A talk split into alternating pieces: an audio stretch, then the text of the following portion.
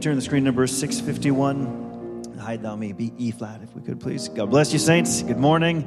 Welcome to the house of the Lord. Amen. I trust you're all going to be abundantly blessed this morning. If you come expecting, you'll never leave disappointed. Amen. I had this song going through my mind this morning, and it's one of my favorite old hymns. So let's go ahead and sing this together. Hide thou me.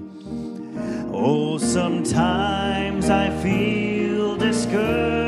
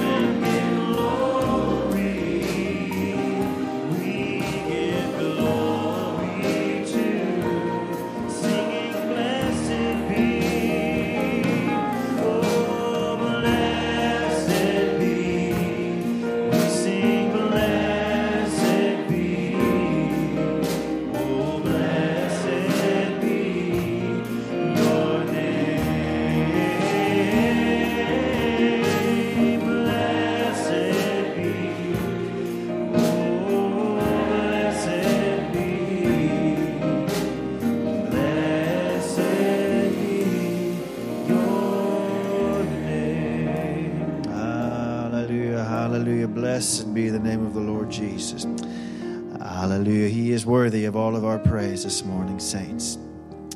Amen. I'm ask the brothers if they would just come forward and prepare for the morning offering. We're just going to go to prayer at this time. Brother Gabriel Florent, could I ask you to come, please, if you would, open the service for us in a word of prayer. We do want to continue to remember little brother Ezekiel, Sister Violet Law's grandson. He has a bone marrow transplant coming up. We're Just praying that all would go well, that the Lord would use that.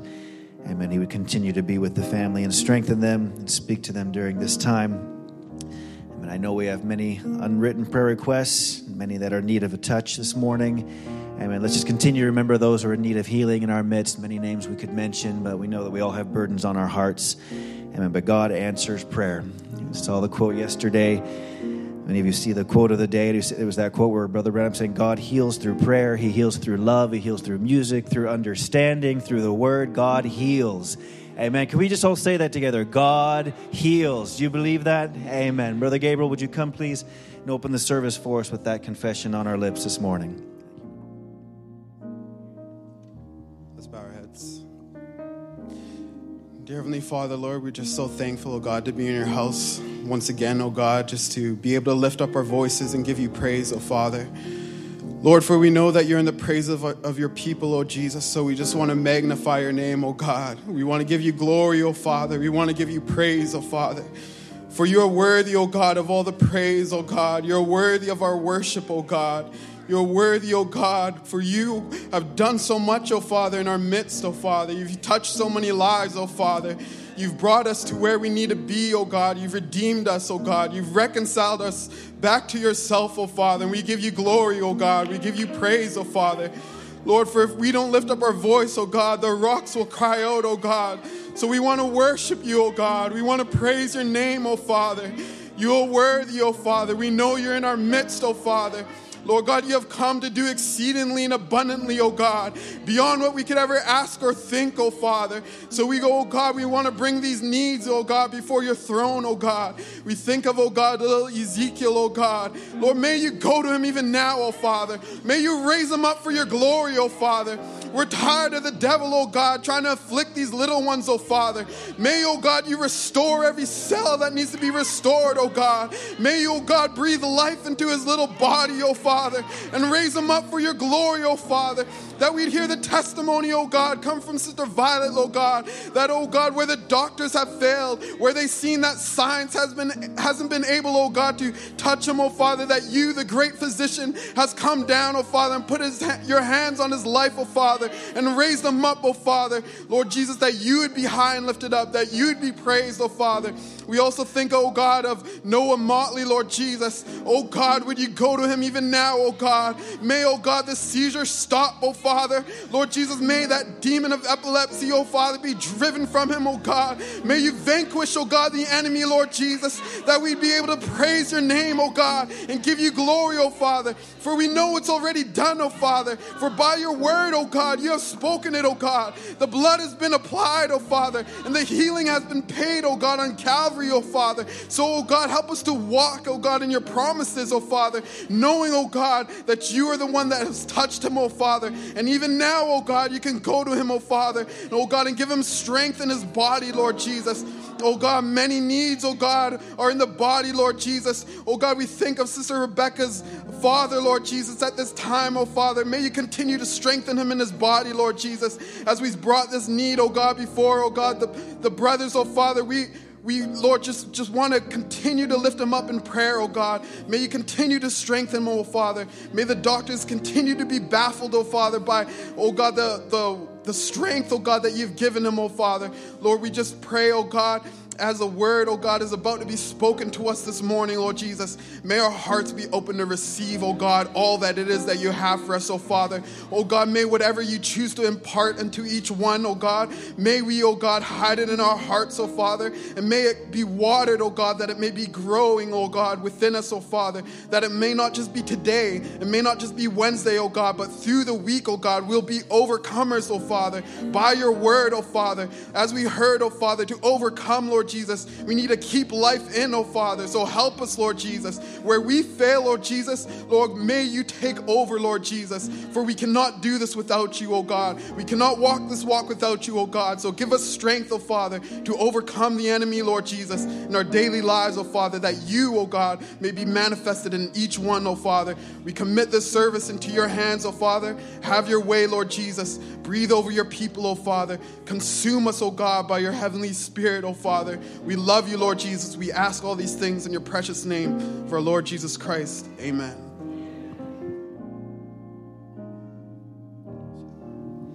Amen. You may have your seats as we just take up the morning offering. Can we sing that song? I just want to thank you, Lord, for letting me hear your word. Brother Michael, is your special ready for us? Amen. Why don't you come at this time and get ready then as we sing this?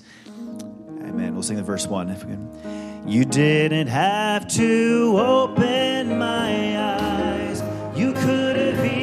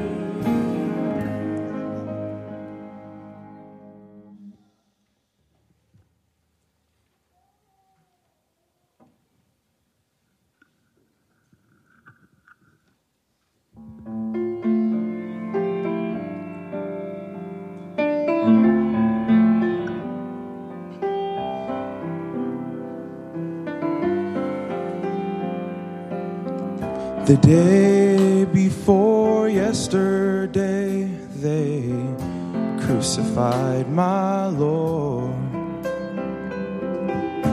beat him unmercifully, nailed him to a tree. The sky grew dark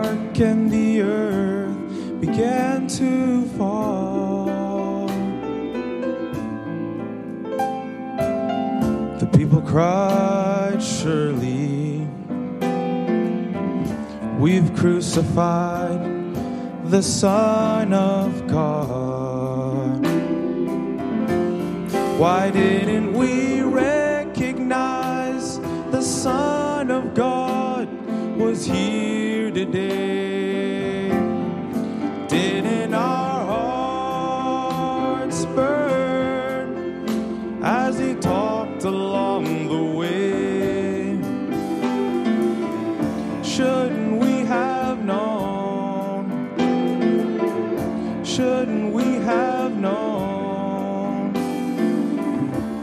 We had known him before the Lord had come and gone.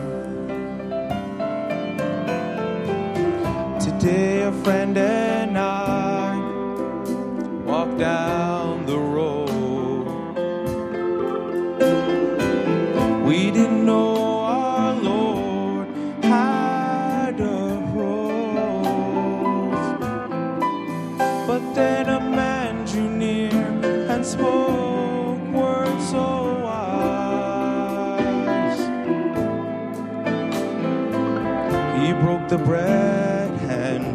it, vanished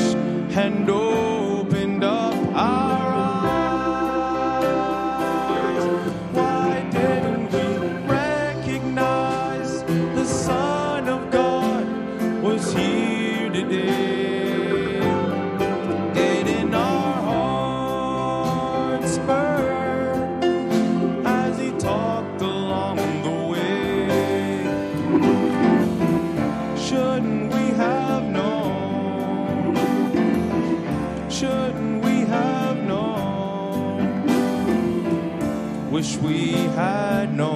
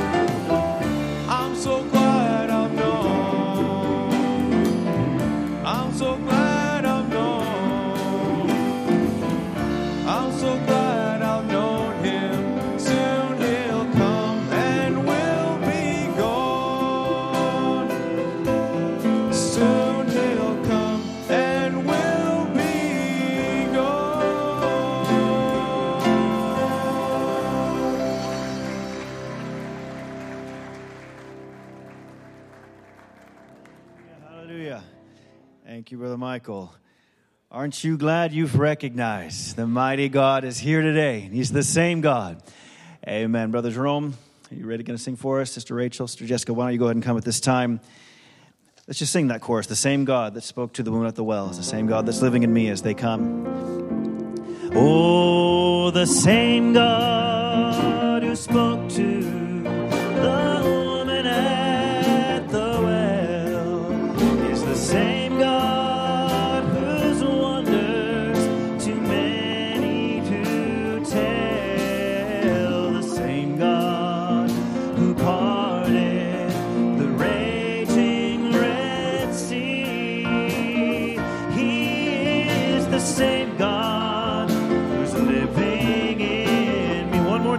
same God.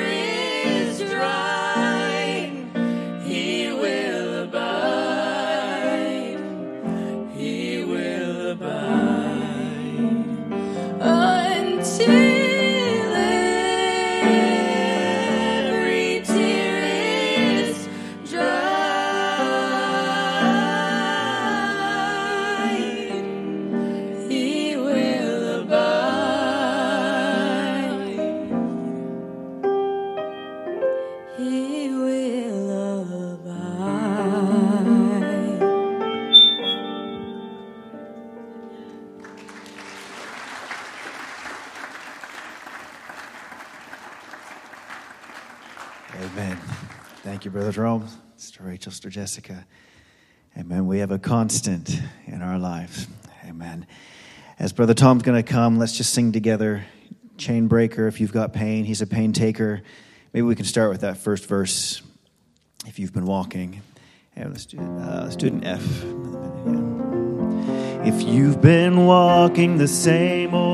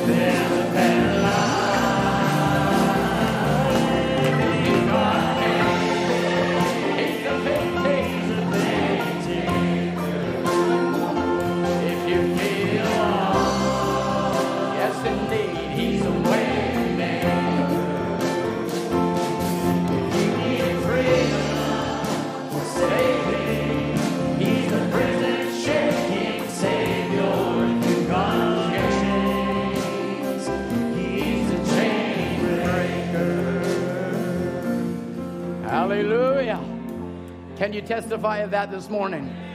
Amen. He's taken the pain away. He's taken the sin away. He's taken your hole in your heart away. And He's filled it with His presence this morning. Let's bow our heads in a word of prayer. Heavenly Father, we've enjoyed every special, each one so special. And now, Lord, we've enjoyed the singing the songs of Zion. But now we're coming to you, the author and finisher of our faith, to come and open the book to us once again. Give us eyes to see and ears to hear what the Spirit would say to the church. Lord, let each one of us take something, a nugget within our own hearts, saying, Feed my soul, meet my need, drive back the devil in my life, give me victory in the Holy Ghost, fill me with your Spirit, Lord, deliver me from these things that just seem to hang on. Lord, we know that you're a mighty deliverer, and we give you praise for it in Jesus' name. Amen.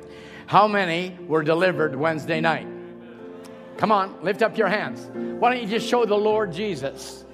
All right, what God did for you on Wednesday night. Listen, saints, I don't want you to pick up what you what you gave up. Just let it go. Don't come to church with the same old thoughts and the same old. Amen. Was tremendous, wonderful service. Thank you, Brother Murphy. Thank you very much. We appreciate men of God that God's given us within the assembly. And we appreciate the burden of the word of the Lord. And we're just thankful for every gift that God's given us within the church. And we're thankful for you, because without you, we would not have a church. And so we're thankful for the, the gems of God that you are, each and every one of you.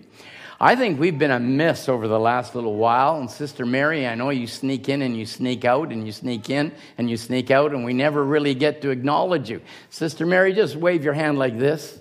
You're our, you're our, you're at home.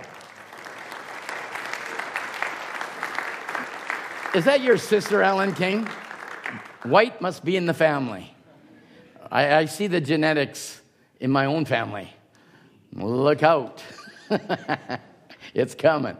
So God bless you, Brother West, Sister Diane. Nice to see you here. Amen. I, I, I want to give the Lord a, a listen, I'm not going to let no devil or government or anyone take credit for what's going to happen at the border. It's none other than the power of God that is loosening our people to be free from that crazy border. Amen.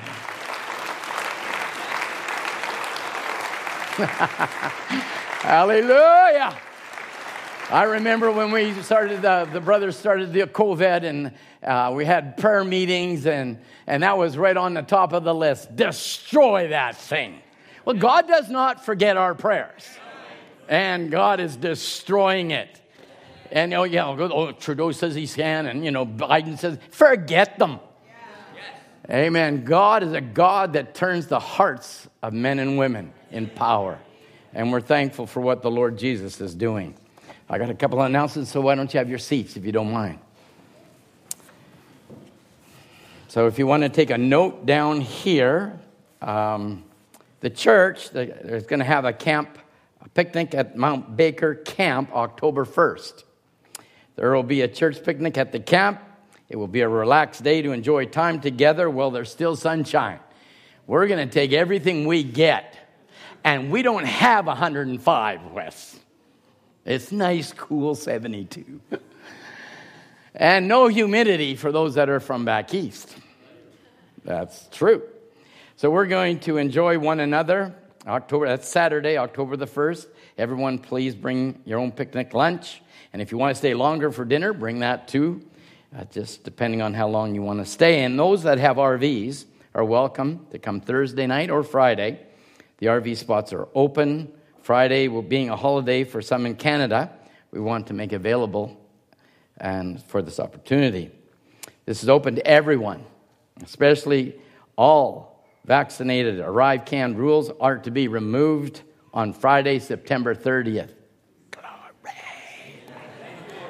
Yes. Amen. He's the right one to thank. Any questions? Contact Brother Michael or Brother Jeff directly. Also on Thanksgiving, uh, can you imagine we're uh, up to Thanksgiving? Canada's shortly, but this is for the U.S. Thanksgiving weekend. Um, they're planning at the camp a dinner as last, last year, potluck dinner, and Sister Abigail and Sister Julie Woolman will be the people to contact. The camp will be open to stay in the cabins through that weekend. It's a first come, first, first come basis. So if you want a certain cabin for your family, you better sign up real quickly. I take Cooper, beat ya. All the Rays can stay in Cooper. no, I'm only kidding. It'll be open. It'll be open. Well, praise the Lord. We're so happy and thankful. Brother Tim is away. He's at, a, I believe, uh, it's a men's meeting with Brother uh, Barry Coffey back east, and be back this week. We'll be, be speaking on Wednesday. Um, we have a visitor, Brother uh, Jose. Why don't you please stand up, please? Brother D- Diaz, Diaz, and he's come all the way from Montreal, and he's visiting us, and he's sco- scoping us out. so we're scoping you too, buddy. nice to have you here. God bless you. Amen. Amen. It's wonderful when brothers can come. We, uh, um, there's different ones that have been moving in, and I, I don't know exactly what they come they go and they sit and they're there, and I think they're visiting. Now they're here. So we're just welcome each and every one of you this morning in the presence of the Lord Jesus. Amen. Well, that's it for the for the announcements. We're just looking forward to what God's going to be doing and keep on doing. Nice to see the whole Robinson clan just lined up right there. That's just that looks lovely. Sister Rebecca, we've been praying much for Dad, and we're so happy for the victories that God gives us. When it just looks at darkest, looks at the darkest of times, that's when Jesus comes on the scene. And uh, we're just believing for a complete deliverance and healing for dad. Amen. He's the, he's the pain taker, he's the way maker, and we're thankful for his presence. So, without any further delay, Robert, nice to see you here. You've been sneaking in and out, and it's nice to have you. God bless you. Let's stand to our feet. Let's turn to Hebrews chapter 11. Hebrews chapter 11. Amen.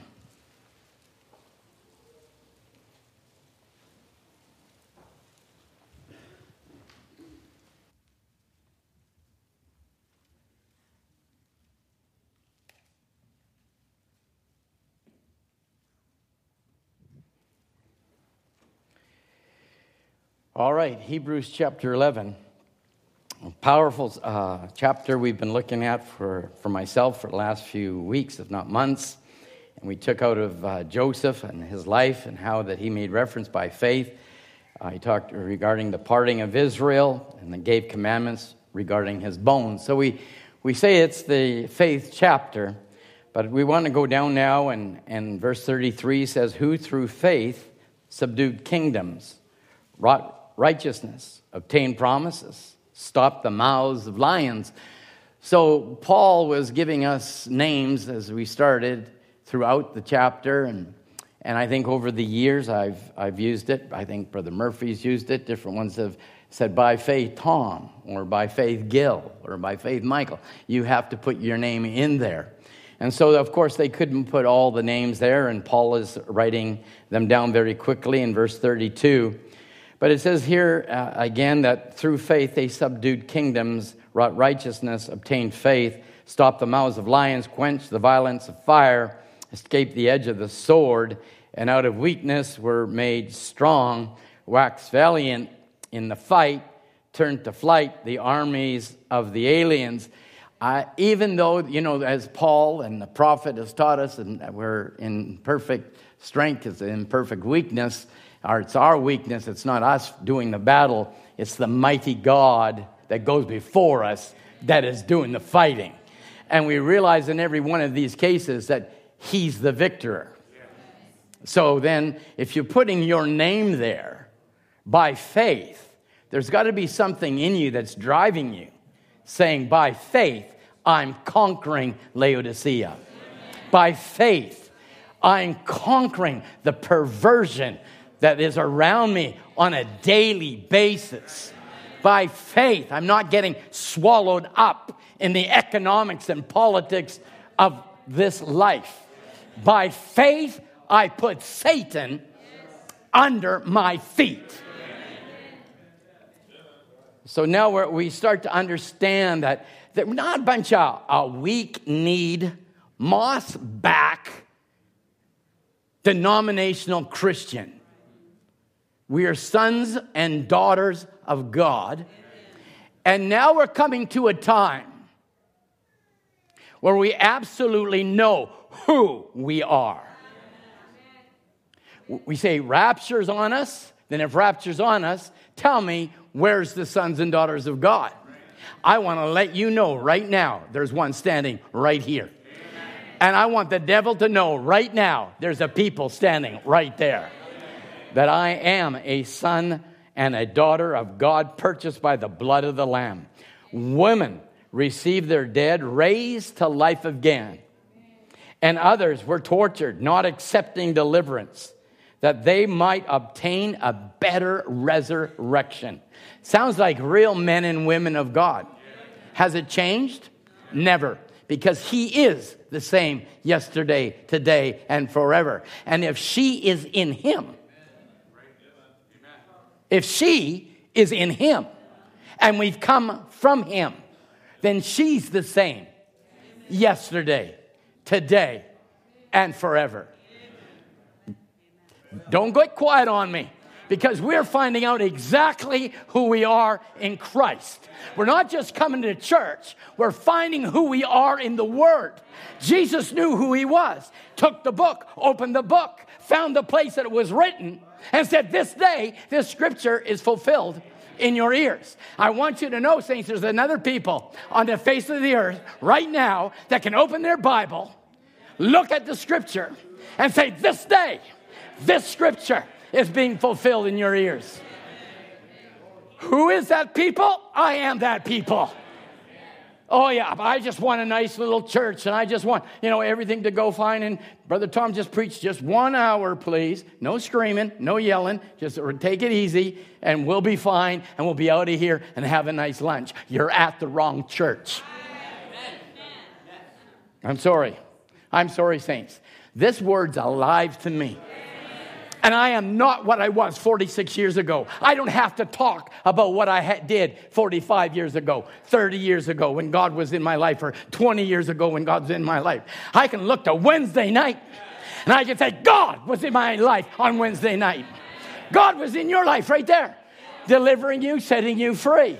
So I believe that He's a living Savior. Amen. They were stoned. They were sawn asunder. My goodness. Sounds like a real, a real fun time. As Brother Ed said one time, a quotable quote Who said this is fun? They were stoned, they were sawn asunder. They were tempted, were slain with the sword. They wandered about in sheepskins, goatskins, being destitute, afflicted, and tormented. You say, Brother Tom, the economy might go sideways. I might have nothing. Well, just find yourself in the scripture. You can open the book, you can put your finger in the book and say, This day, that scripture is being fulfilled in my life. Don't have any fear. Perfect love. Cast out what? all fear. Oh, brother, this is going to happen. This is going to listen, saints of God. God has never been a beggar. Never. He's never seen his seed begging bread. He's not a beggar. He's a conqueror. Amen. Of whom the world was not worthy. They wandered in desert and in mountains and in dens and caves of the earth. They didn't have air conditioning, air pumps air conditioned cars. We all do, most of us. Did you, who got on their donkey and came to church this morning? Anybody here? Got your camel parked outside? Two hump or one hump? Now we say four cylinder, six cylinder, eight cylinder. Of whom the world was not worthy. They wandered in desert and in mountains and in dens and the caves of the earth. And these all, having obtained a good report through faith, received not the promise. Look at verse 40, and that's where I'd like to take this little service this morning. God, having provided some better thing for us, that they without us should not be made perfect. Let's read it one more time. Let's read it together. God having provided some better thing for us, that they without us should not be made perfect. May the Lord add his blessing to the reading of his word. You may have your seats.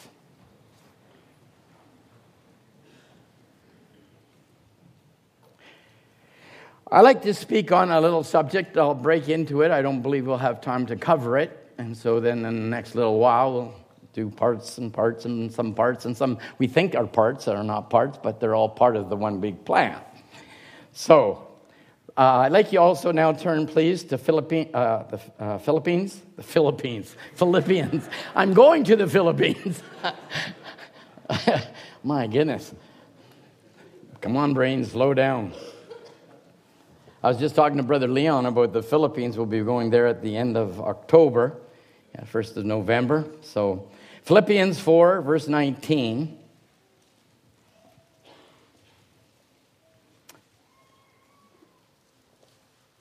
That they without us should not be made perfect, for God having provided a better thing for us.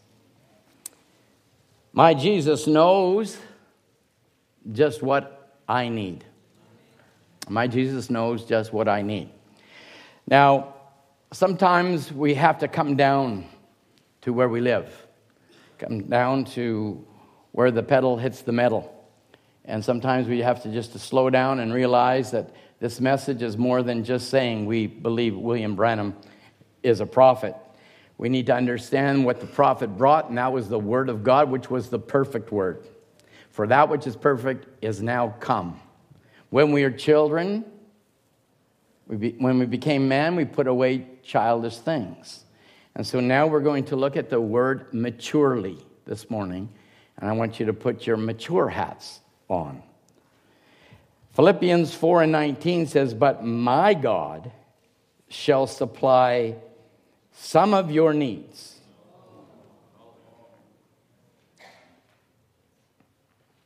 Let's close our Bible, have a word of prayer, and we'll go home. You got the message. Who said all? I got one hand. You can hold them up. Who said all? Okay. So you must be Bible readers. And some of you, even without your Bible open, you knew exactly what the scripture says. But my God, so you can say, My God, shall supply all my needs according to this riches in glory by Christ Jesus. Powerful, simple. People, some people said, Well, Brother Tom, we need a simple gospel. Well, that's simple, but powerful. Another translation says, And God will liberally supply. He will liberally supply, fill until full. Your every need, according to his riches and glory in Christ Jesus. May God fill all your needs this morning.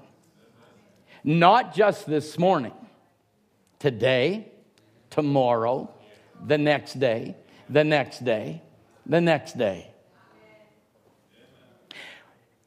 When we preach and we hear such wonderful words as we did on Wednesday, they are not words that we hear for Wednesday and forget Thursday. These are messages that I believe that are come from the throne of grace. Whoever ministers. And so then we understand then the spirit of Jesus Christ or the testimony of Jesus Christ Christ is the spirit of prophecy. We are not coming to times, as you would say, as the world would class, that are going to be easy. I dislike reading The Economist. Well, some of you might read Time Magazine or whatever. I don't even know. Do they even make that thing anymore? I don't know. I guess that's just us old guys might find one at a newsstand or something. But so the in the Economist or in the economy or the economists that make their make all their predictions of where we're going, it would seem that it would be a little bit of a doom and gloom because they like to let, it out a little bit at a time. The economy is on a little bit of a downturn. okay, it's only a little bit. It's not a big bit. It's just a little bit. And then the next time you hear it, well, it's going to be more than what we thought. It's more than a little bit. Oh, it's more than a little bit, but it's not, it's, it's not crashing. And then the next one, you say, it's going to be bigger than we thought. Is that good news or bad news? Well, to some people that have such a dependency on this economy, they're wondering how are they going to pay their taxes? Who knows? You might be dwelling in caves and dens again. You might be looking for that donkey. yeah, this is a great service. This great service. Yeah, we might be. Yeah, uh, who, who knows where it's going? Who cares? Who cares? Because as we've preached and we believe that the message in itself is what has been given to a bride to conquer Satan in whatever circumstance that the bride finds herself in. So it's not just a casual message we're believing, it's a substance message, it's a word message, it's a life message. A lot of people don't even know what their needs are. And so then I wrote down, what's my need? Question mark, question mark, question mark, question mark. Because remember, we're living in an age where they had need of nothing. And because of that, God spewed them out of their mouths. But the only thing that I really have need of this morning is the one they pushed out the door, is the one I want in my life. What is my need? Jesus Christ. What is Jesus Christ? The Word. What is your need this morning? A need for revelation of who Christ is a need for a revelation of who you are in Christ. A revelation or a need to know the hour I am personally living in. But we want the good old days back. The good old days. Tell, will somebody please give me a definition of good old days? I, I would really like to know what's the good old days? The cowboy days? When they're walking down with six shooters and blowing people's brains out? You looked at them wrong? Kapoomy. Good old days. They still had sin. They just didn't have email to tell you about the sin. They didn't have the texting to let you know that 50,000 people got murdered. But now, today, it circles the globe in seconds. And you find out whether it be Chicago, St. Louis, Los Angeles, Phoenix, it doesn't matter what city, murder after murder after murder after murder is being committed. And the only reason we know is because we have access to so much media. The olden days, you're lucky to get the paper in the morning if you had the province, or in the afternoon if you had the sun, and you found out what was happening. The good old days were as sinful as they are now. And God knew in His great provision how bad these. Somebody's going to go back. If time should tarry, they're going to call this the good old days. That's a scary thought. I want you to think about it. If time tarries, say, this was the good old days. They said, that was the good old days? No. It's only in Christ you're going to have a good day. Good day. Morally corrupt and bankrupt. And God knew this age was going to be morally perverted and bankrupt. And so God had to send a message so that we could actually put on a right thought and how to actually think right thoughts and not think what we think that thought is.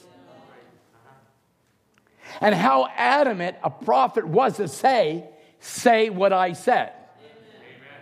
And I took that little example a few weeks ago of that little Finnish girl, and he had an interpreter, and he said to the interpreter, Just say what I say. Don't add anything to it because it's already done. So God is going to have a victorious bride. That's, all, that's a matter of, uh, of promise. But the only way you and I are going to conquer the age that we are living in, I am sorry to say, and yet I'm happy to say, there's only one source is this message. And people might not like that. They say, well, stay with the Bible. What do you think the message is? Now they start equating. You say, well, you say the message has got the Bible. Are you equating it? Saints, you wouldn't even know what the Bible meant without this message. It's, not, it's not an assumption, it's a fact.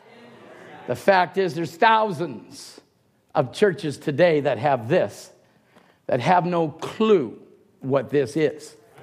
But it took a prophet to tell you what the Bible means. So, God is a God of the present. He's not a God of the past. He's not a God of your mummy and daddy.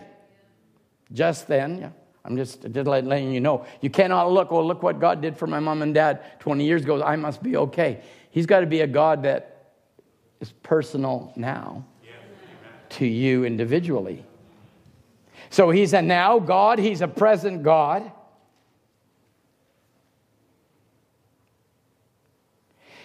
And God has a way in the now to meet what you're going to meet in the future. Because God is a God of the past, present, and future. So then, if you say, Well, Brother Tom, I want to go, know God now, the God now knows what you're going to go through tomorrow or this afternoon. So then, if you say, Lord, meet me now, it means He will meet you in the present and He will meet you going forward.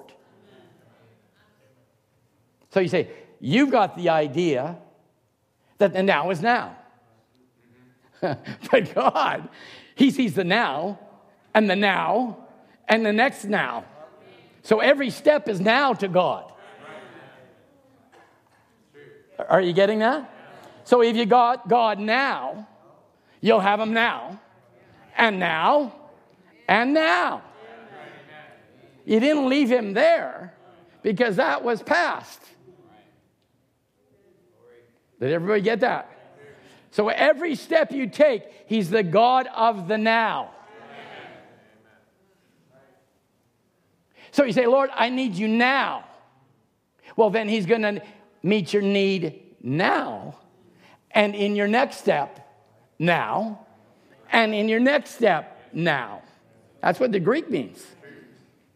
So a lot of times we, we get our minds caught up, of course, with the English and the vernacular now. But now means now, and now in front of now. I hope, I'm just sort of having a little play on words here. I hope you stay with me. So it means then whatever's before you and as you move forward and in front of you in God is now.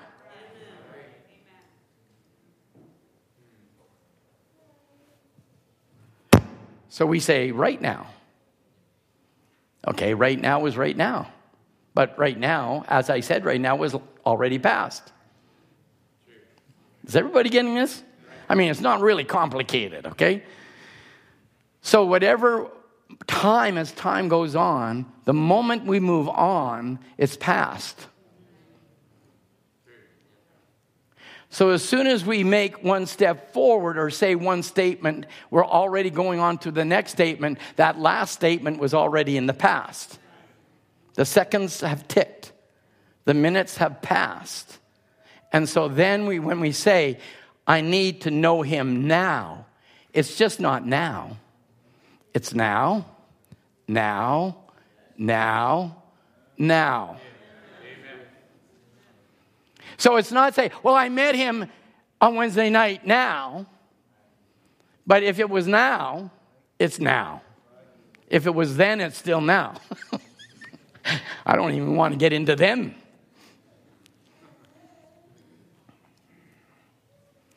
So, God, I'm trying to make the point is it doesn't matter when it's now or a second or a minute or an hour from now. If God is now in your life, He will always be in your life. But the problem of it is, some people think they have God now and have left Him in the past and never move forward. Because if you've got Him, you always got Him. You can't lose Him. And that's where deception comes in our understanding of God. We can always look back and say, well, I met him a year ago and I knew him then. But if you knew him then, you know him now. Because he's the God of the now, he's the God of the present. So now, in the Greek, means present. That means he's the one that goes before you or in front of you. And he reaches and outstretches himself to set him before you so that before you get to that next step, he's there.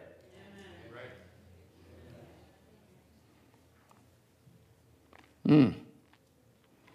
So now God has provided some better thing for you. I want you to start thinking about that. What is my need now? Because if he meets the need, and, I, and I, I'm sorry for making reference to Wednesday, because a lot of times different ones come up, and I've been here for 47 some odd years. And we pray for somebody. And yes, I got it, Brother Tom. I know I got it now. But within a year, it's not now. I've got the same need as I had a year ago. But if it was really met then, it's met now. Is everybody, I'm going slow here. Normally, you know, I go a little bit faster than this. Does everybody get that?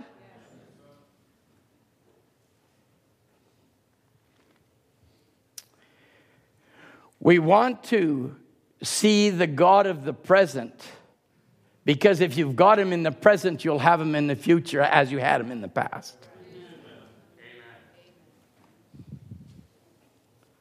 We say, How great is our God? Well, before you even go through your trial, He knows you're going to go through that trial. And He knows you're going to need Him in that trial. But we look, and society frames it to psychologists, social workers, and they look at people that can try and help you in the now so that you'll be better in the future. Now, you tell me how man can do that. The only way you can get deliverance for the future is get it now. Amen.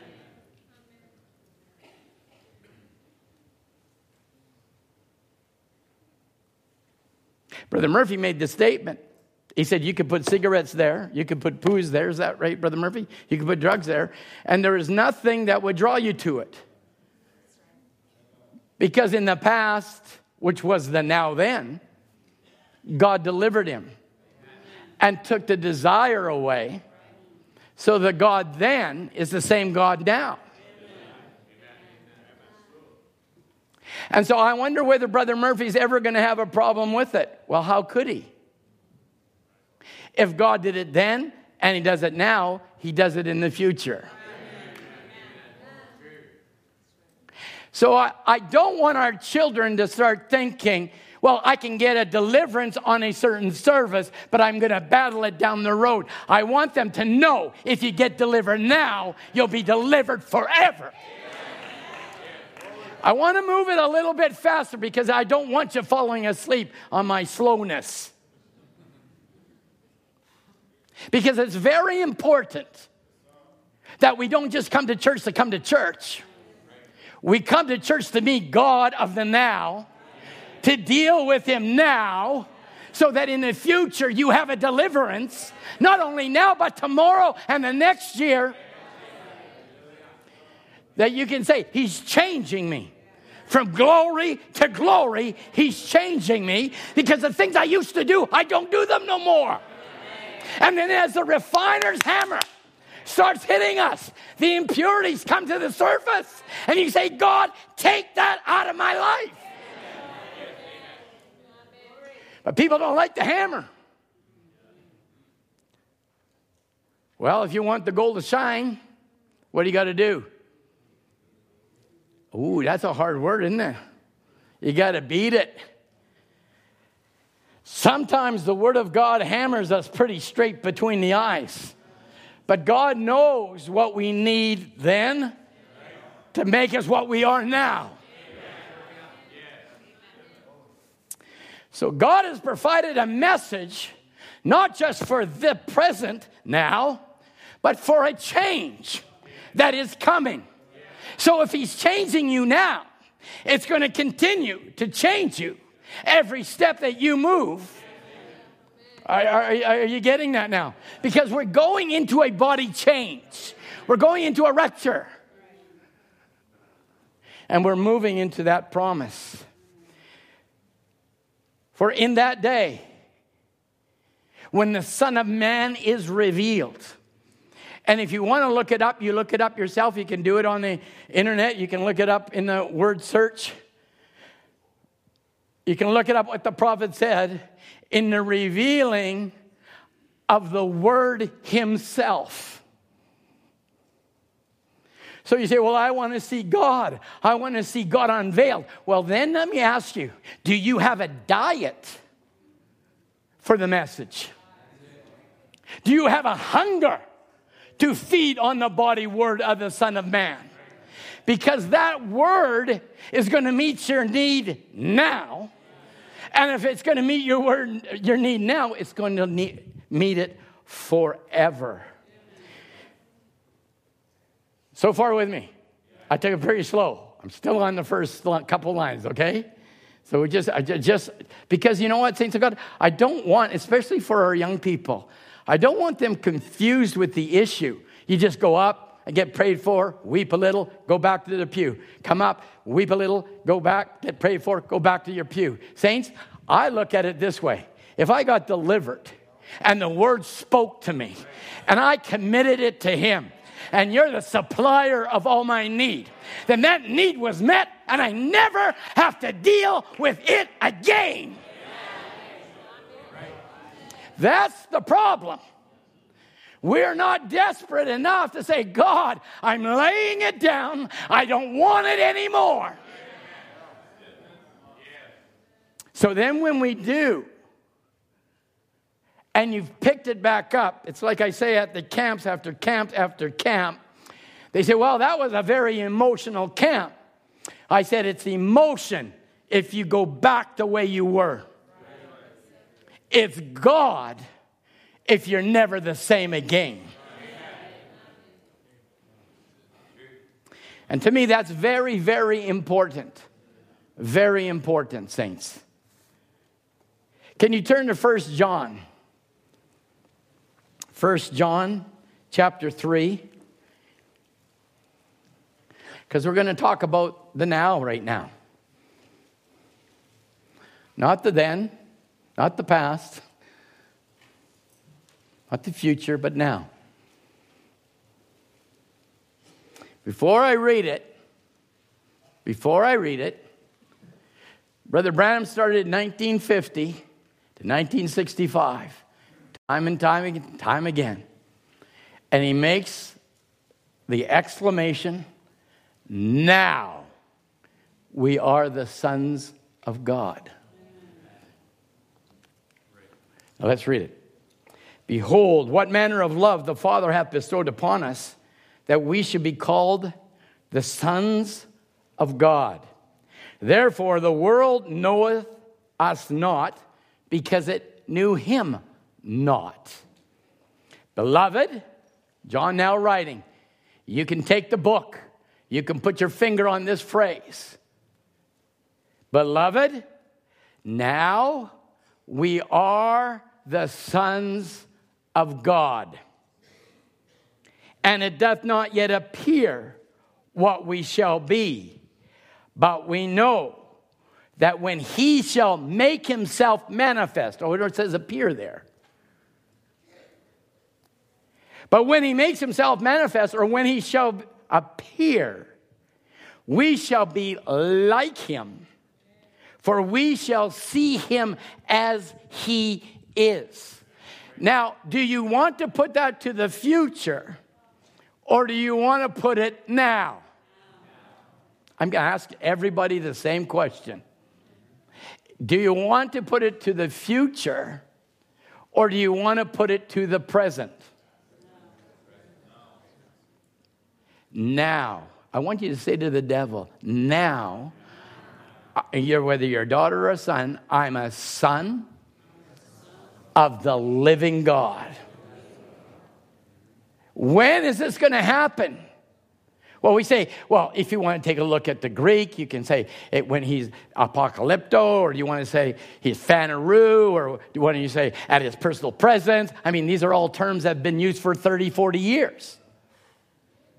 But there is a time, which is now, where Brother Branham says, not will be, but now. We are the sons and daughters of God.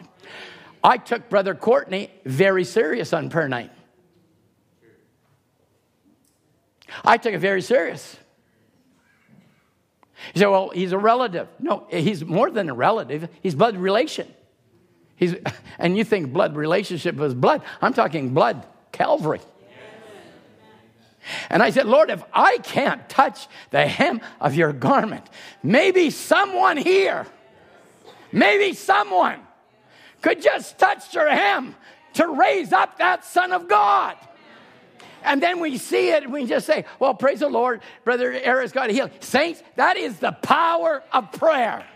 That is the power of God. That's a present I am. Don't look to the future, look to the now. God can do anything. So, oh, my wife, she's been so backslidden so long. Why don't you put her in her place? You say, well, what do you mean? You're going to go to her and say, you better serve God? No, put her in her place right beside you. Put your husband in her place right beside you. Put your children in their place right beside you. Who else is going to do it? Come on, sons of God. We've been going slow, but we're just going to put up the meter a little bit higher now. Too relaxed in a relaxed age. We become too common in a common age. Felix, God bless you. We didn't acknowledge you. Brother Felix, this is who I'm talking about, who moved from Montreal and is now a part of our church. Just wave your hand, just like that. We want to welcome Brother Felix to our assembly. God bless you, Brother Felix.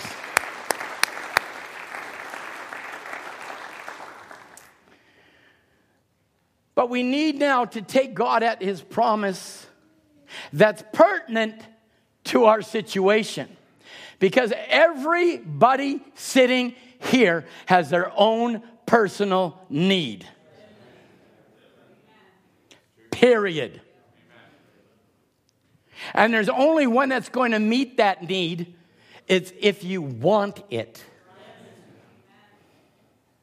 You say, well, Brother Tom, he's my provider. Of course, he's your provider. What do you think Jehovah Jireh is all about? The Lord God, my provider. But as Brother Murphy preached years ago, I've touched on it myself. It's not only a God that provides, but he's a God that sees to provide. So when he sees you going through what you're going through, he's already provided your answer. It did not catch God by surprise when sin came in the garden. There was a lamb already slain before the foundation of the world. It didn't catch God by surprise that the widow's Zarephath didn't have any water, but God had already provided a prophet. God knew you needed Malachi 4. He's already provided. It was already laying in the scripture. Behold, what manner of love hath God bestowed upon you? The love of God that He personally bestowed upon you, that we should be called the sons of God. But the world didn't even know the Son of God. How are they going to know you as the son and daughter of God? They mock you, they look at you, you're foolish. Tom, you're crazy. My family think I am, anyways, or thought I am. Well, I think they still think I am. But I've been crazy for 40 some odd years. But then I get the odd nice comment saying, you, whatever you're doing, you did right. Well, then do what I did. It sounds like Cain and Abel all over again. But God, in His grace, called us before the foundation of the world to be what we are today. So, behold, what manner of love is this that God chose you in Him before the foundation of the world, Ephesians 1 and 4. That He previously marked you out in love and said, I'm to have a Ryan Hayes here in the last hours of the closing time because a church at Cloverdale Bible Way is to need that gift. Or can I say the ministers, or deacons and trustees, or elders and pillars, sisters and brothers? God knew what we needed. So now we are the sons of God, and it doth not yet appear what we shall be. But you had a prophet come on the, t- on the scene, and he says, Now, not will be, it's now. You are a son and daughter of God now. You get that? Now. So then, if whatever he did, Brother Branham turns and says, she'll do the same. So now the responsibility is being turned to the bride, to you, and to me. To, do we put up with what the devil has come onto our territory, or do we drive him away? It's your decision. I want to take the decision of I want to drive Satan out of my life. This will be your decision. Every man that hath this hope in him purifieth himself. What's Paul saying? He's purifying himself even as he is pure.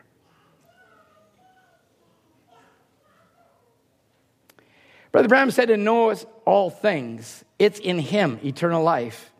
Now we are the sons of God. Not we will be. We are now. We got the now. Didn't we get the now? We are now. So now, saints of God, it thrilled my soul to see how the people moved on Wednesday. But I don't want it just to be a movement of a Wednesday service. I want it to be a movement of an everyday life. Not temporal. Do you remember the service? For it's in me eternal life. Now we are the sons of God. Not we will be, we are now. That's what the trouble of it is. People, You people that's born again, the people that call you holy rollers, fanatic, or some other thing like that, because you're born again and you let the devil kick you around like a football, stand on your ground. You're in Christ. You're not, you're in Christ. Absolutely, you're in Christ. Now, I want to ask you, saints, can you do all things? Why? Because you're in Christ. Now, we'll back up a bit. If you've got a shadow of the power of God in you, you got power to speak worlds into existence. Now, you've heard that quote. I've read that quote since I started preaching in 1981, 1980. And ever present water from the rock, Brother Branham said, You've got power in you, even if it's the shadow of God. You've got enough power in you to speak worlds into existence. But there's a law that's holding you. Because you would speak and you would go. And we've got, God's got a plan for us to fulfill. So now, if you've got a shadow of the power, Jason, you've got power to do it. And I, just because we look at somebody and say, well, we've prayed for them and it didn't happen immediately, I don't believe in prayer anymore. Or it won't work this time. Or next time I get prayed for, it won't happen. You have just limited and put God in a box, EBA. By his stripes. Milko, I am healed. It's not limited to what I see, it's limited to what I believe. And I believe all things are possible to them that believe. Hallelujah.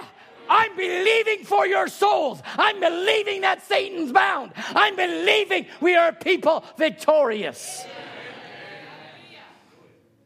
I believe for the salvation of my sons, and God gave me my sons. Did I have to fight? Yes, I fought. Will you have to fight? Yes, you will.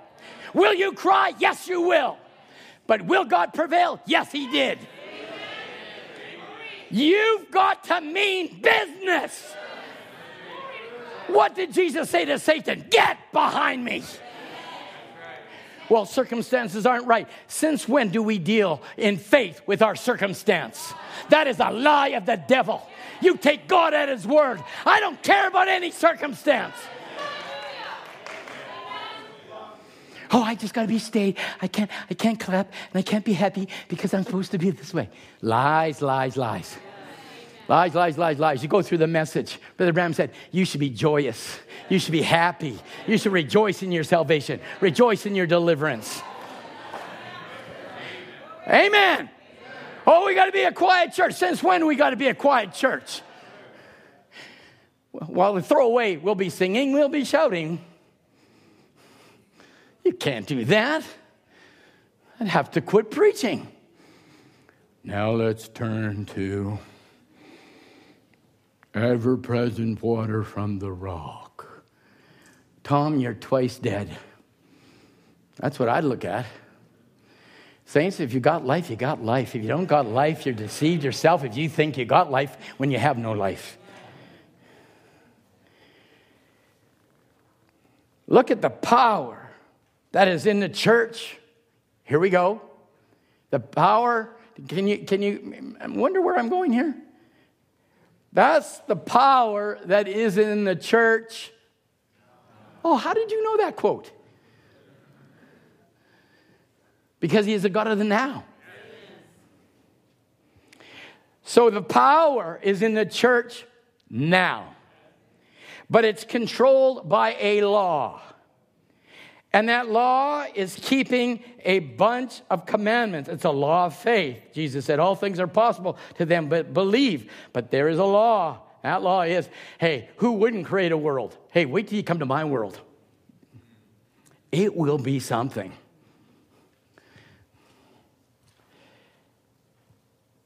Every place that the soles of your feet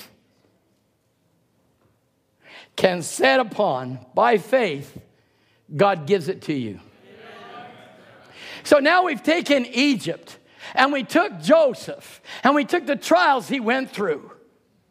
And he went from 17, betrayed by his brothers, thrown in a pit, huh? sold to Ishmaelites. Nice brothers, huh? Taken to Egypt, sold to Potiphar's house. Are we having fun yet? But I'll tell you one thing he held on to God gave me a vision. God told me sheaves are gonna bow, sun is gonna bow, moon's gonna bow, stars, stars are gonna bow. I got another vision. Satan, you're gonna bow. Your imps are gonna bow. Unbelief is gonna bow. Demons are going to bow. Why? Because the word said so.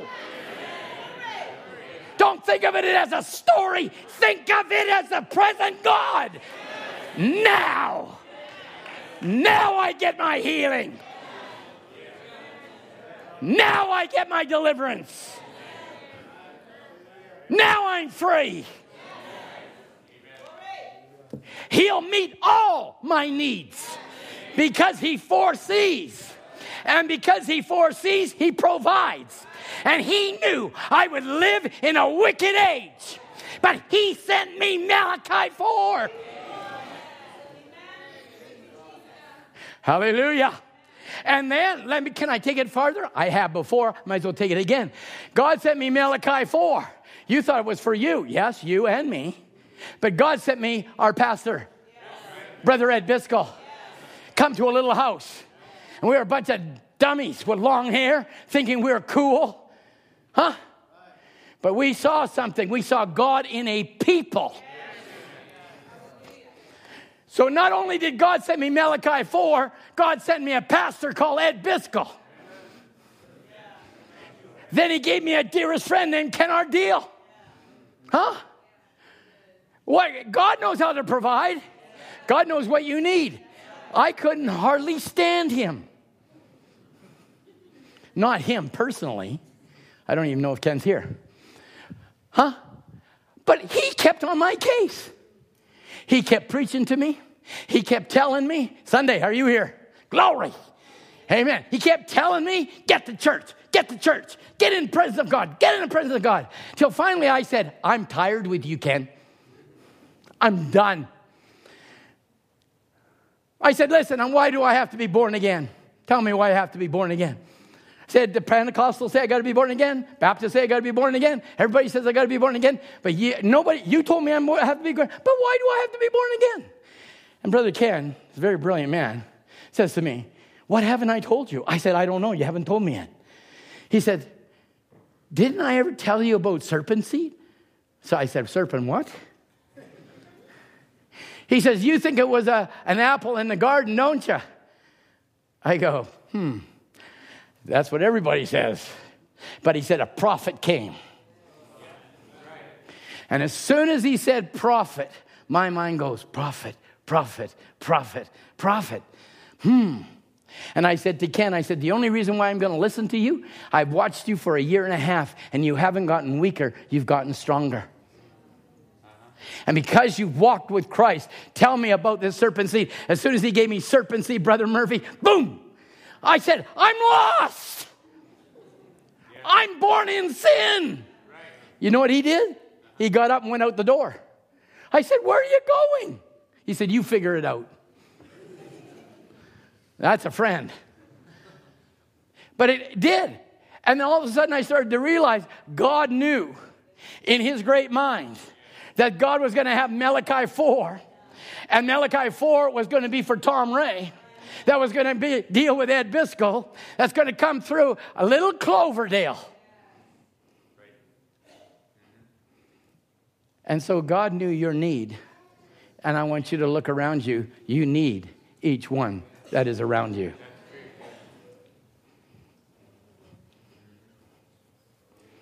Hallelujah. You need one another. Brother Branham said, Oh, if this great church, holy church, only realized the power to do things.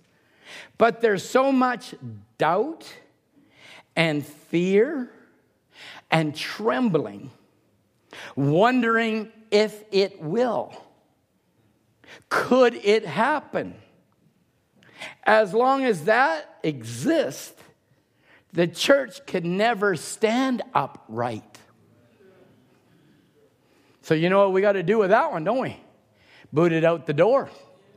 Wonder will if, kick it out. Could it happen? Boot it out. Of course it'll happen. It wasn't man that said it, it was God that said it. And every talk of fear is vanished. When that is gone, the Holy Spirit will be completely in control of the church. What is one of the greatest enemies of the church? Fear. Fear. He said, Get rid of fear out of your life, and the Holy Spirit will take complete control. I was thinking of you, Sister Eileen, and you think you're hiding yourself in the back, but you are not hidden. She is one sister that hates the devil. That true, Sister Eileen? And she's not afraid of him whatsoever because she stands on the word of the Lord. She has stood for herself, she has stood for her children. We all both had the same doctor, and Sister Eileen got the testimony. She goes to the doctor to find out what she's got problems with. And the doctor tells her what her problem is. She comes back and she says, I'm totally healed. So she does that year after year, and finally he says, Mrs. Waldner, why do you even come to me? I love that testimony. Drive out all fear. Because that will cause the church to have total control when all fear's gone. And the church then has power.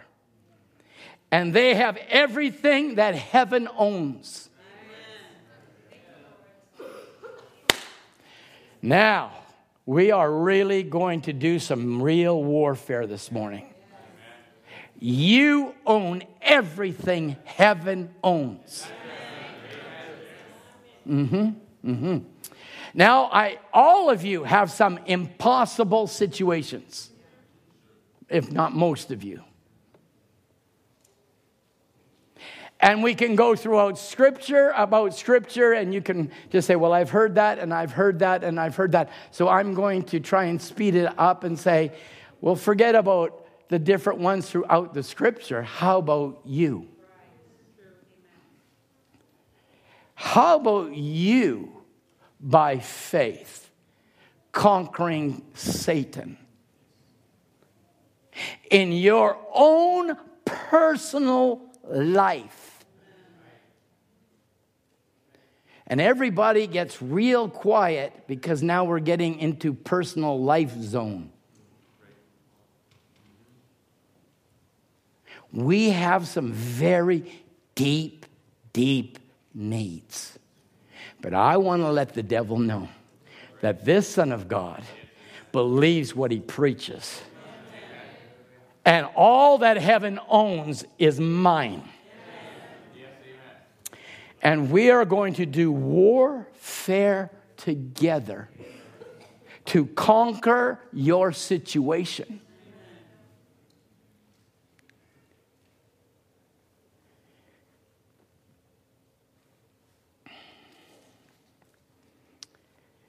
Can I give you a couple of facts? Would it be all right if I gave some facts? Now that we're tapered down a bit here. How many people did Moses take out with him out of Egypt? Here's a question, pop question. I hear two. Well, Brother Branham says most times there's two million people came out of Egypt. And where did they go? They went through the Red Sea. Is that true? Well, I'm not trying to be a trick question. Surely it is a s- simple questions here. Don't be embarrassed. You're hiding like at school. Don't talk to me. So Moses takes two million people out. They plunder Egypt, they take all their gold, they take whatever, get out of here. They're so tired of them. So they go to the, the Red Sea. And the Bible says that he didn't go by the way of the Philistines, lest they go in a battle and they return back to Egypt. So God's a great general. He leads them away from battle, he takes them to the Red Sea. And you got two million people standing on the bank, ready to cross. Don't have a clue what's going to happen.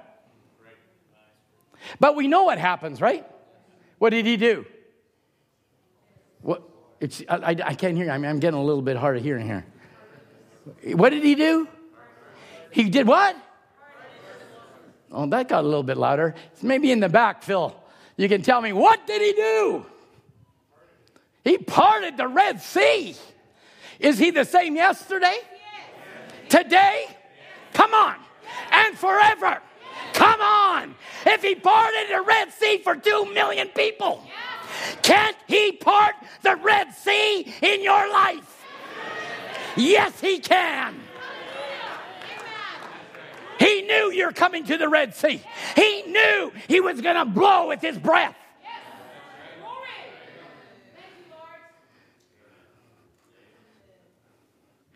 How many have seen the Ten Commandments? Okay, I have. So you don't have to be too embarrassed. Brother Branham said, go see it if you want to. I don't want to show anybody I saw the Ten Commandments. I saw the Ten Commandments. So now I'm going to give you some facts, okay? Is that okay? Moses led two million people. Let's just say two million people. They say it's plus, close to sometimes some theologians think it's up to three million. To a desert, Wes. When's the last time you planted a garden in a desert? Never. Why? it won't grow, right? But you've got two, three million people that are going to go around and around and around for how many years, Murphy? 40? Around and around and around. So you got two million people that need food, right? And we all know the story of the manna, right? But you know, I, I don't know what your idea is because you've seen Cecil B. DeMille's. Did you see these little snowflakes falling down, or whatever it is, of manna? But if you look up in the military, they have a chief military guy that does all the provisions for food. So, uh, a Christian man, and he's tried to put some statistics together. And he figured that since you had 2 million people, you needed 2,000 tons of food a day. I know you got to do the math in your head. I'll give you time to figure that one out. So then each day, because you're going to eat more than one time, maybe twice, go to the scripture. So you're going to need then 4 million pounds a day. To require that amount of food, it would take three freight trains a mile long. Did I say he's a provider? I mean, can you imagine 2 million people? I don't even know what the population from Vancouver out to here is. Maybe it's 2 million people. So all of Vancouver and all the way up to the valley here, 2 million people. I don't know what's, what we got. So they're in the desert. Let's, let's forget the manna. I'll get into more statistics later. Let's forget the manna. They need firewood to make fires. Tell me where the wood came from.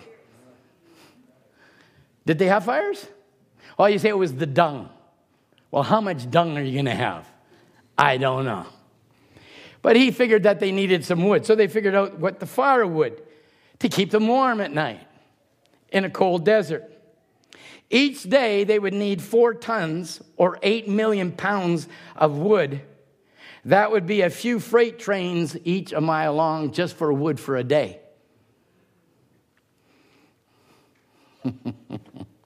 I'm trying to show you if God can do this in a desert place. Of course, they need water. And we know that there wasn't any water in the desert, so there was a, there was a stone, right? And if you look at the Renaissance picture, it's a little, it's a little spigot that comes out for two million people. I'd hate to be the guy last in line. He'd be dead before he got to the front. So they needed enough water to drink, maybe wash a couple of utensils. So it would take 11 million gallons each day. Are we getting the picture? So, what that water was coming out of the rock was 11 million gallons a day. This, this is sounding beautiful to me, even though I don't sound beautiful. So that would be then a freight train with tank cars, 1,800 miles long every day. That's from BC to Mexico.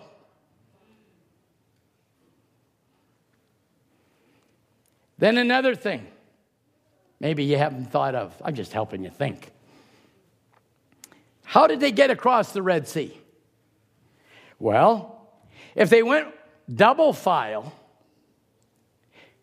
the line would be 800 miles long. So they figured it would take 35 days, 800 miles long to get across if it was just double file.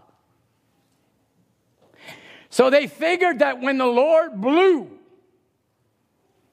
he blew a hole in the Red Sea from Cloverdale to Langley. You talk about the blast from his nostrils. You talk about the breath of God. He not only opened that Red Sea, he dried out the ground, and two million people went through, provided them water, gave them wood, gave them manna. God can give you anything.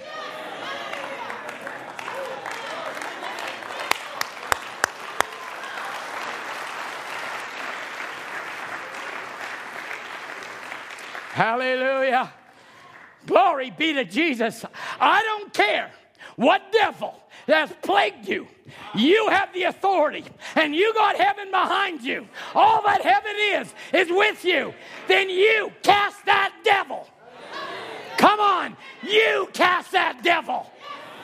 You're waiting for the ministry. You do it. You're a son of God. You're a daughter of God.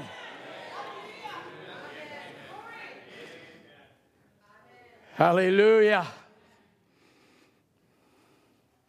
This is not just an exercise of knowledge.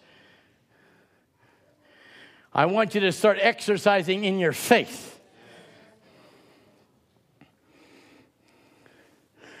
They said one omer. So now I know I'll get fact checked, so I'll help you fact check me. One omer of manna for each family member. So one omer omer vessel holds 2.4 liters. In this case, that is a dry measurement, has the capacity, but not directly equated to weight. So we don't know exactly the weight of manna. So let's put some assumptions. Assuming each person eats an average of one pound per day, that would require 1,000 tons each day for the whole group one time. Are we getting the vastness of this? The vastness. You know, Cecil B. DeMille has, li- has so limited your mind and my mind when God is so vast. Food would have to be extremely, of course, it nourished them for 40 years. For one pound per person, would that be suffice? So he goes on to say, well, maybe two pounds because somebody eats like me. But remember the rabbi. Who remembers the rabbi? Remember, uh, some of you? Some of you remember we had a Rabbi Richmond here. And the rabbi said, when the manna fell and they picked it up to eat, whatever you imagined, that's what it was. I, I thought that's, that's oral law. you got to watch oral law, it can really vary. Huh? If you thought turkey leg, it was a turkey leg. Lamb shank, lamb shank. Hmm? Porterhouse, porterhouse. And for you vegetarians, broccoli. huh? Can you imagine? My God rains down a thousand. What is it now? I, I, I, it so blows my mind. A thousand tons of manna a day for the children of Israel. And you don't think God can't take care of your need? You don't think that God can't meet your every desire? I will supply all your needs according to my riches in glory. Amen. So now that God is not somewhere in the universe. That God is living in a people. Come on. And that God now is taking control of every situation because you had a witness of a mature son of God who stood before the people and said, I take every spirit under my control for the glory of God. Why? Because he yielded himself to God. It wasn't William Branham taking control, it was the God in William Branham that took control. Amen. Logan, every promise. Have you sung that chorus in your Sunday school? Every promise in the book is mine. Every chapter, every verse, every line. Is that yours? Do you sing it? Do you believe it? I got joy unspeakable and full of glory. Amen. Amen. Huh? Yeah. Oh, you might feel that way at school, but not in this school. Everything is yours. Every promise is yours. If he can provide for Israel food and nourishment Uh, to 200 tons of manna a day for 40 years, think about it.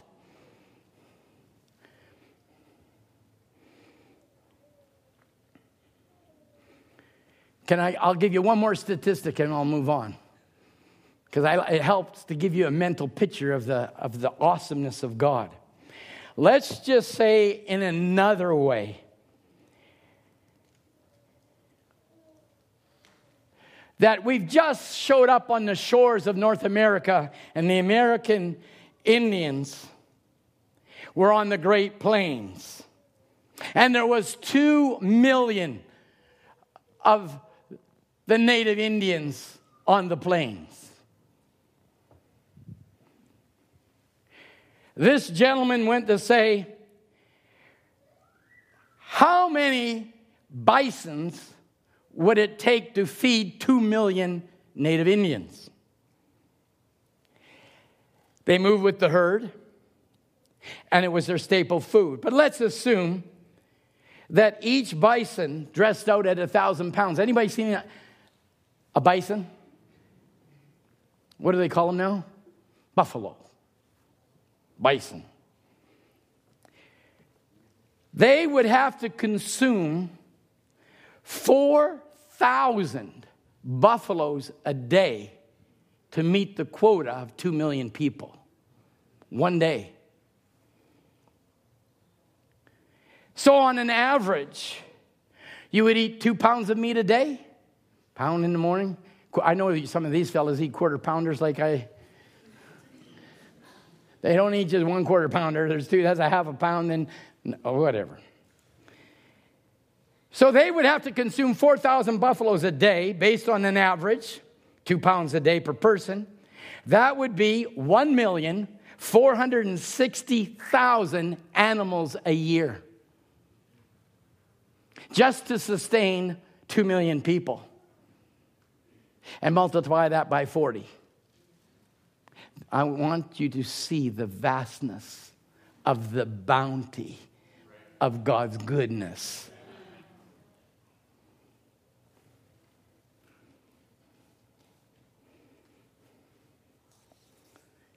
Can God do anything? Yes, He can.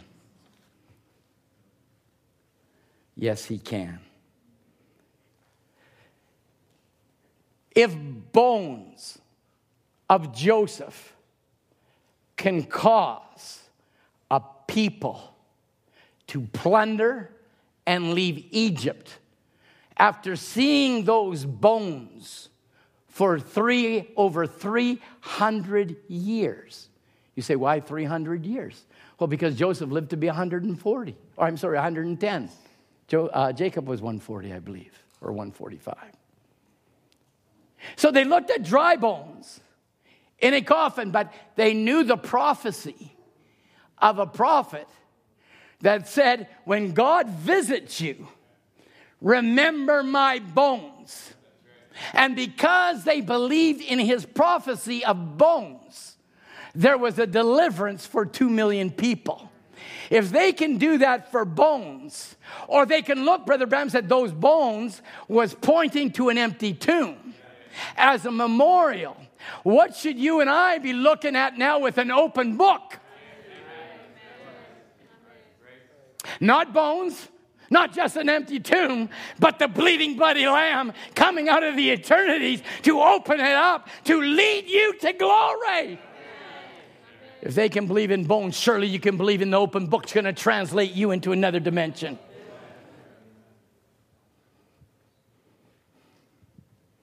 By faith, Joseph made mention.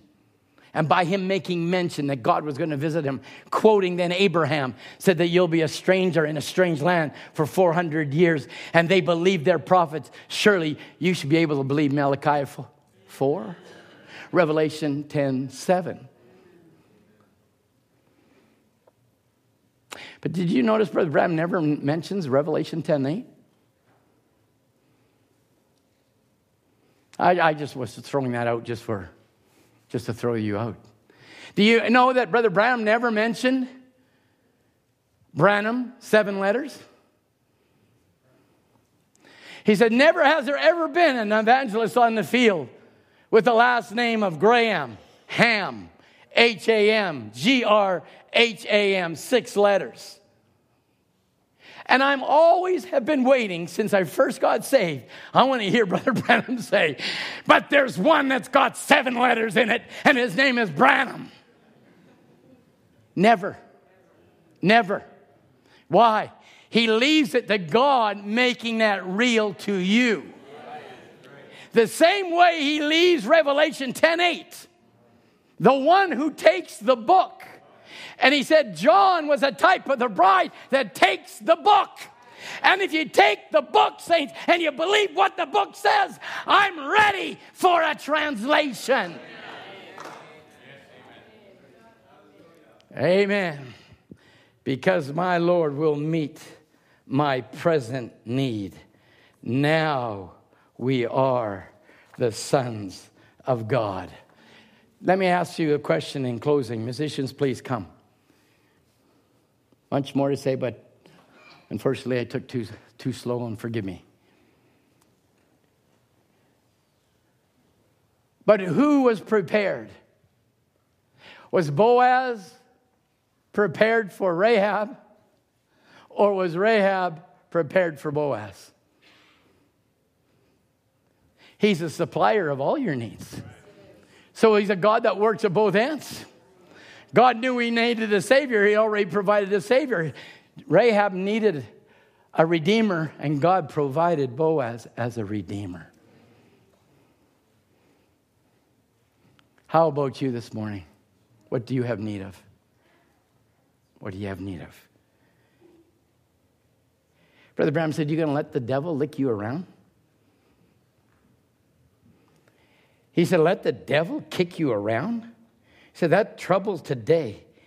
Christian person that's sitting here sick, if you only knew that you were sons and daughters of God, now living with Christ, not you will be, now you are the sons of God. I believe we had a tremendous, tremendous deliverance the other night. But I don't want it to stop there. By the grace of God, I want you to keep on saying, He's the God, the supplier of your every need now. My Jesus knows just what I need.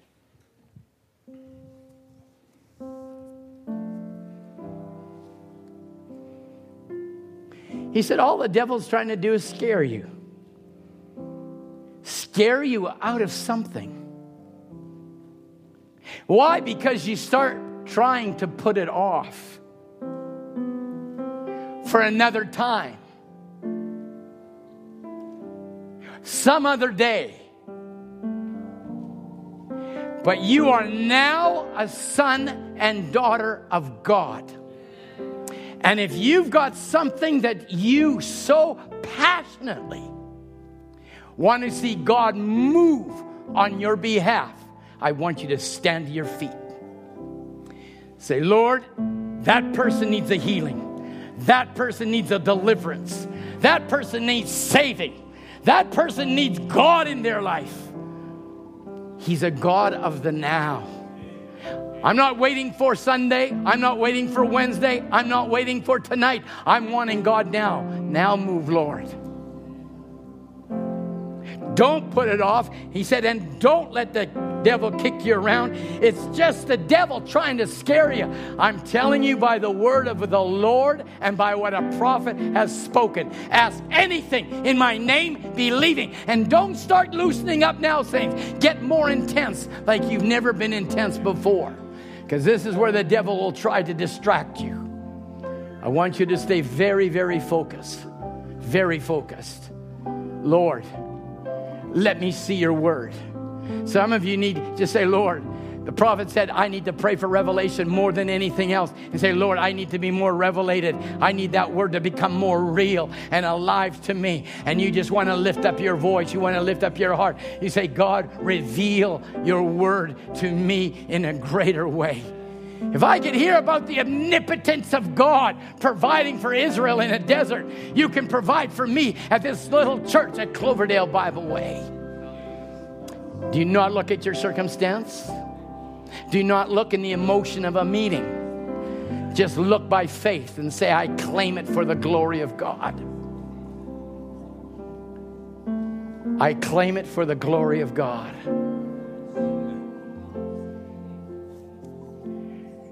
The total, complete Word of God is living in you, and you have power and authority over every devil.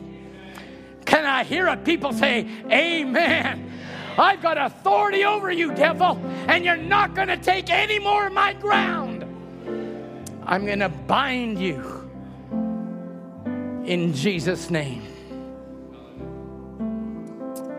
Brother Branham says sometimes we're looking for something great to come, but you've already got it. That's why the scripture said, You ask and you shall receive. And today you lifted up your voice, you lifted up your hands, and you lifted up your heart. God saw you before you even lifted your hand, and He's going to meet it.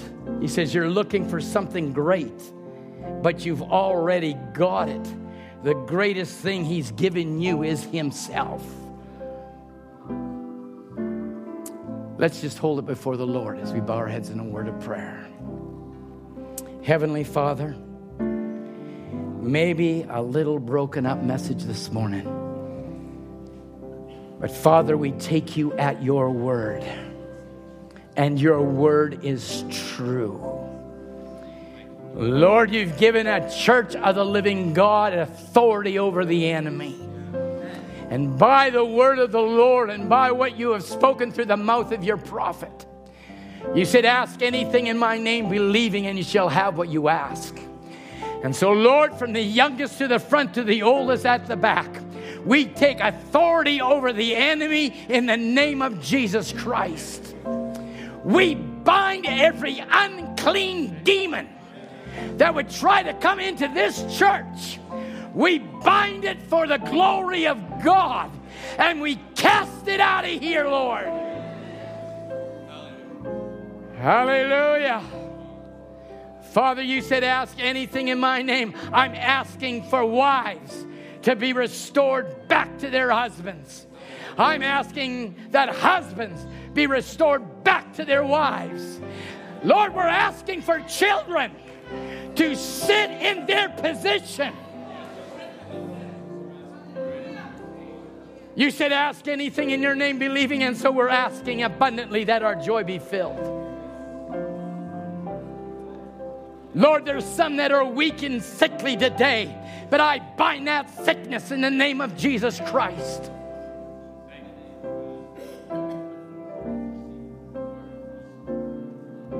Lord, I believe that you're a healer. I believe you're a deliverer. I believe you can do all things this morning. And so, Lord, we're not going to leave this church the same way we came in this church. We are leaving this church a victorious people.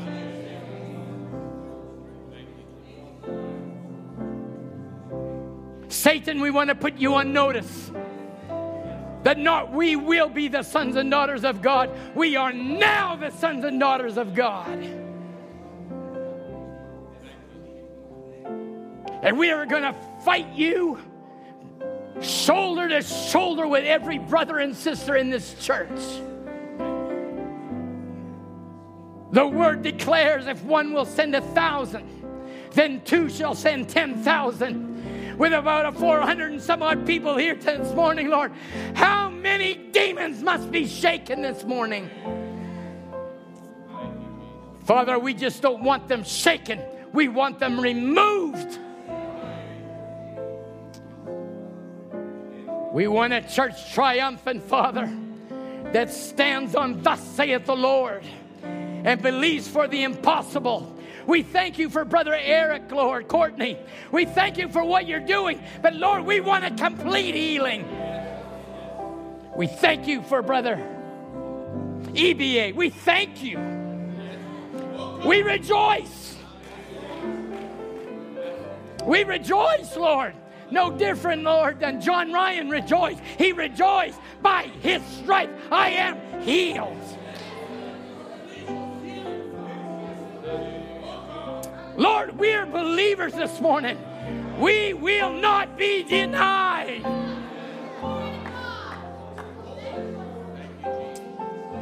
Lord, Jacob wouldn't let you go. May there be a people here this morning that will not let the angel of the Lord go. Bless them, Lord. Bless them in the name of Jesus Christ. Hallelujah. Glory. Glory. Glory. By his stripes, my husband is healed.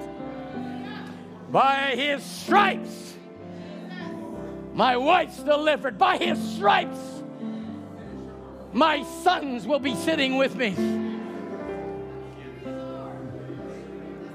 Healer of the broken pieces, come amongst your people, service after service. Lord, not to be a participant, let everyone press into the kingdom.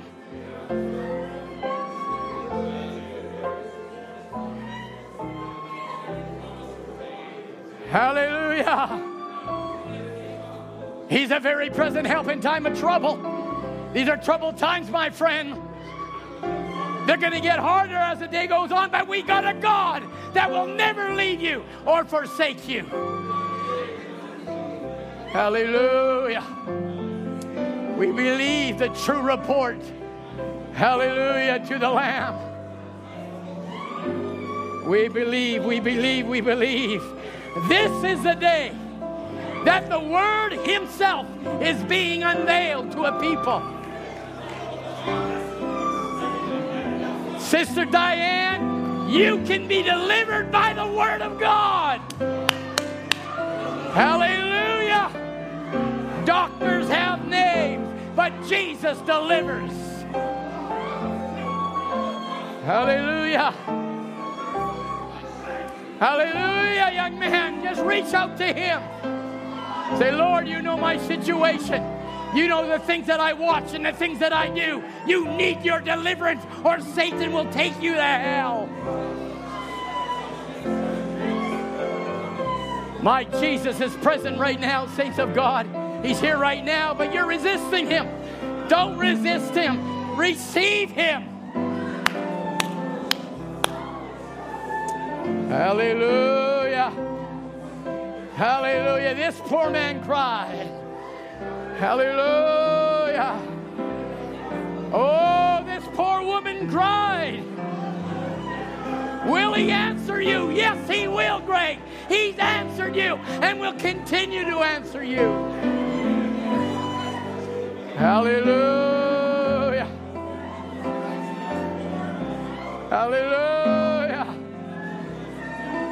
Glory, Dan, why don't you come and help me sing that song? Hallelujah. Hallelujah. This poor man cried.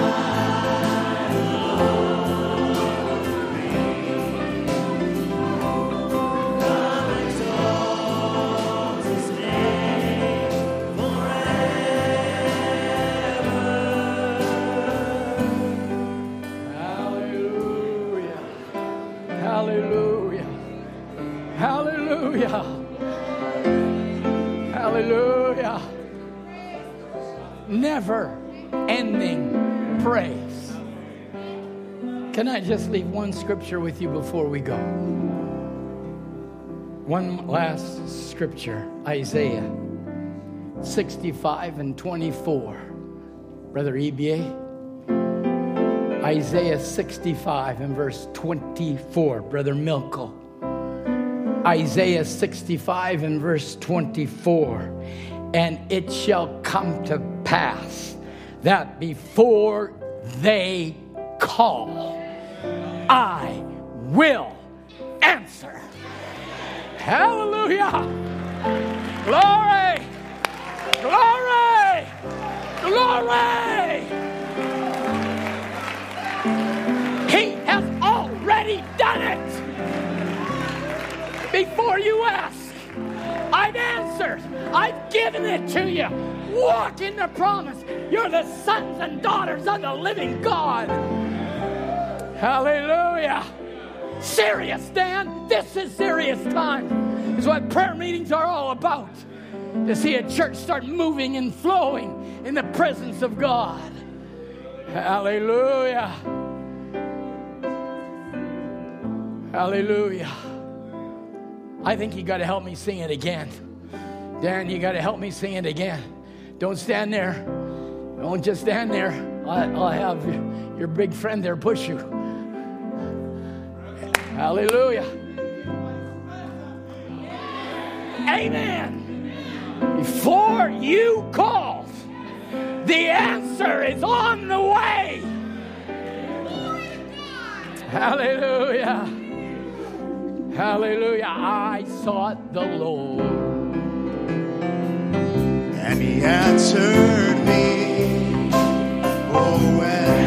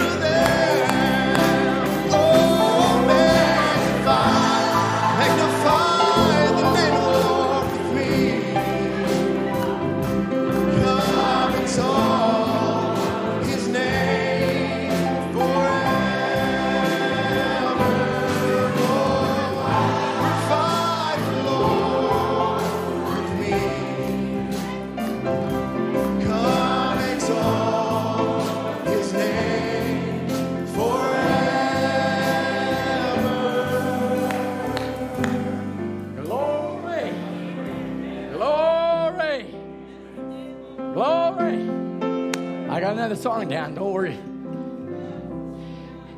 Jubilee. You know the song. Um,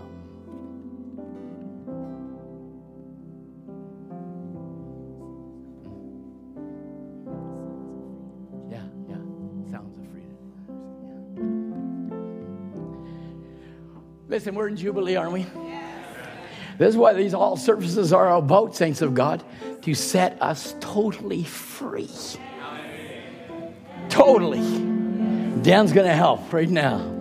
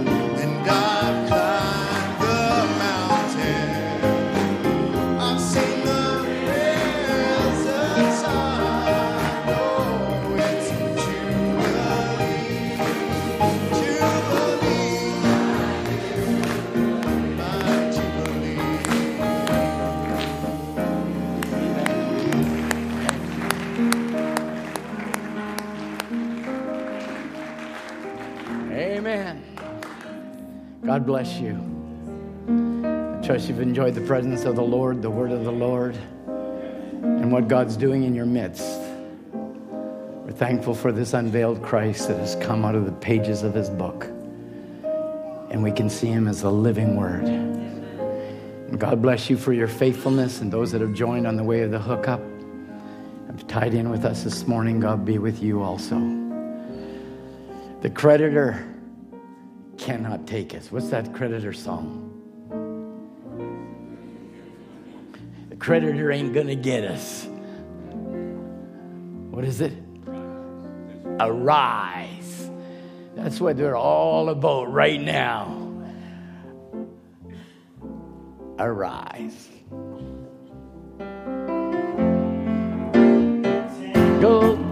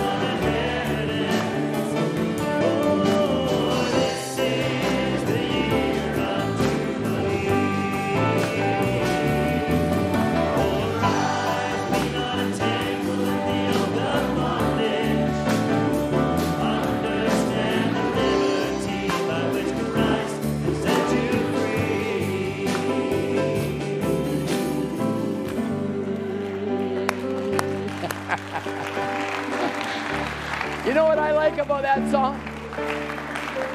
I can tell the world. I can let them know Jesus Christ is alive and he's living in me. God bless you, saints. God bless you. I won't hold you. I could keep you here all day, but that's fine too. Please greet one another. Give him the best handshake you can give him and say the best thing you can say. God bless you. You're dismissed in Jesus' name.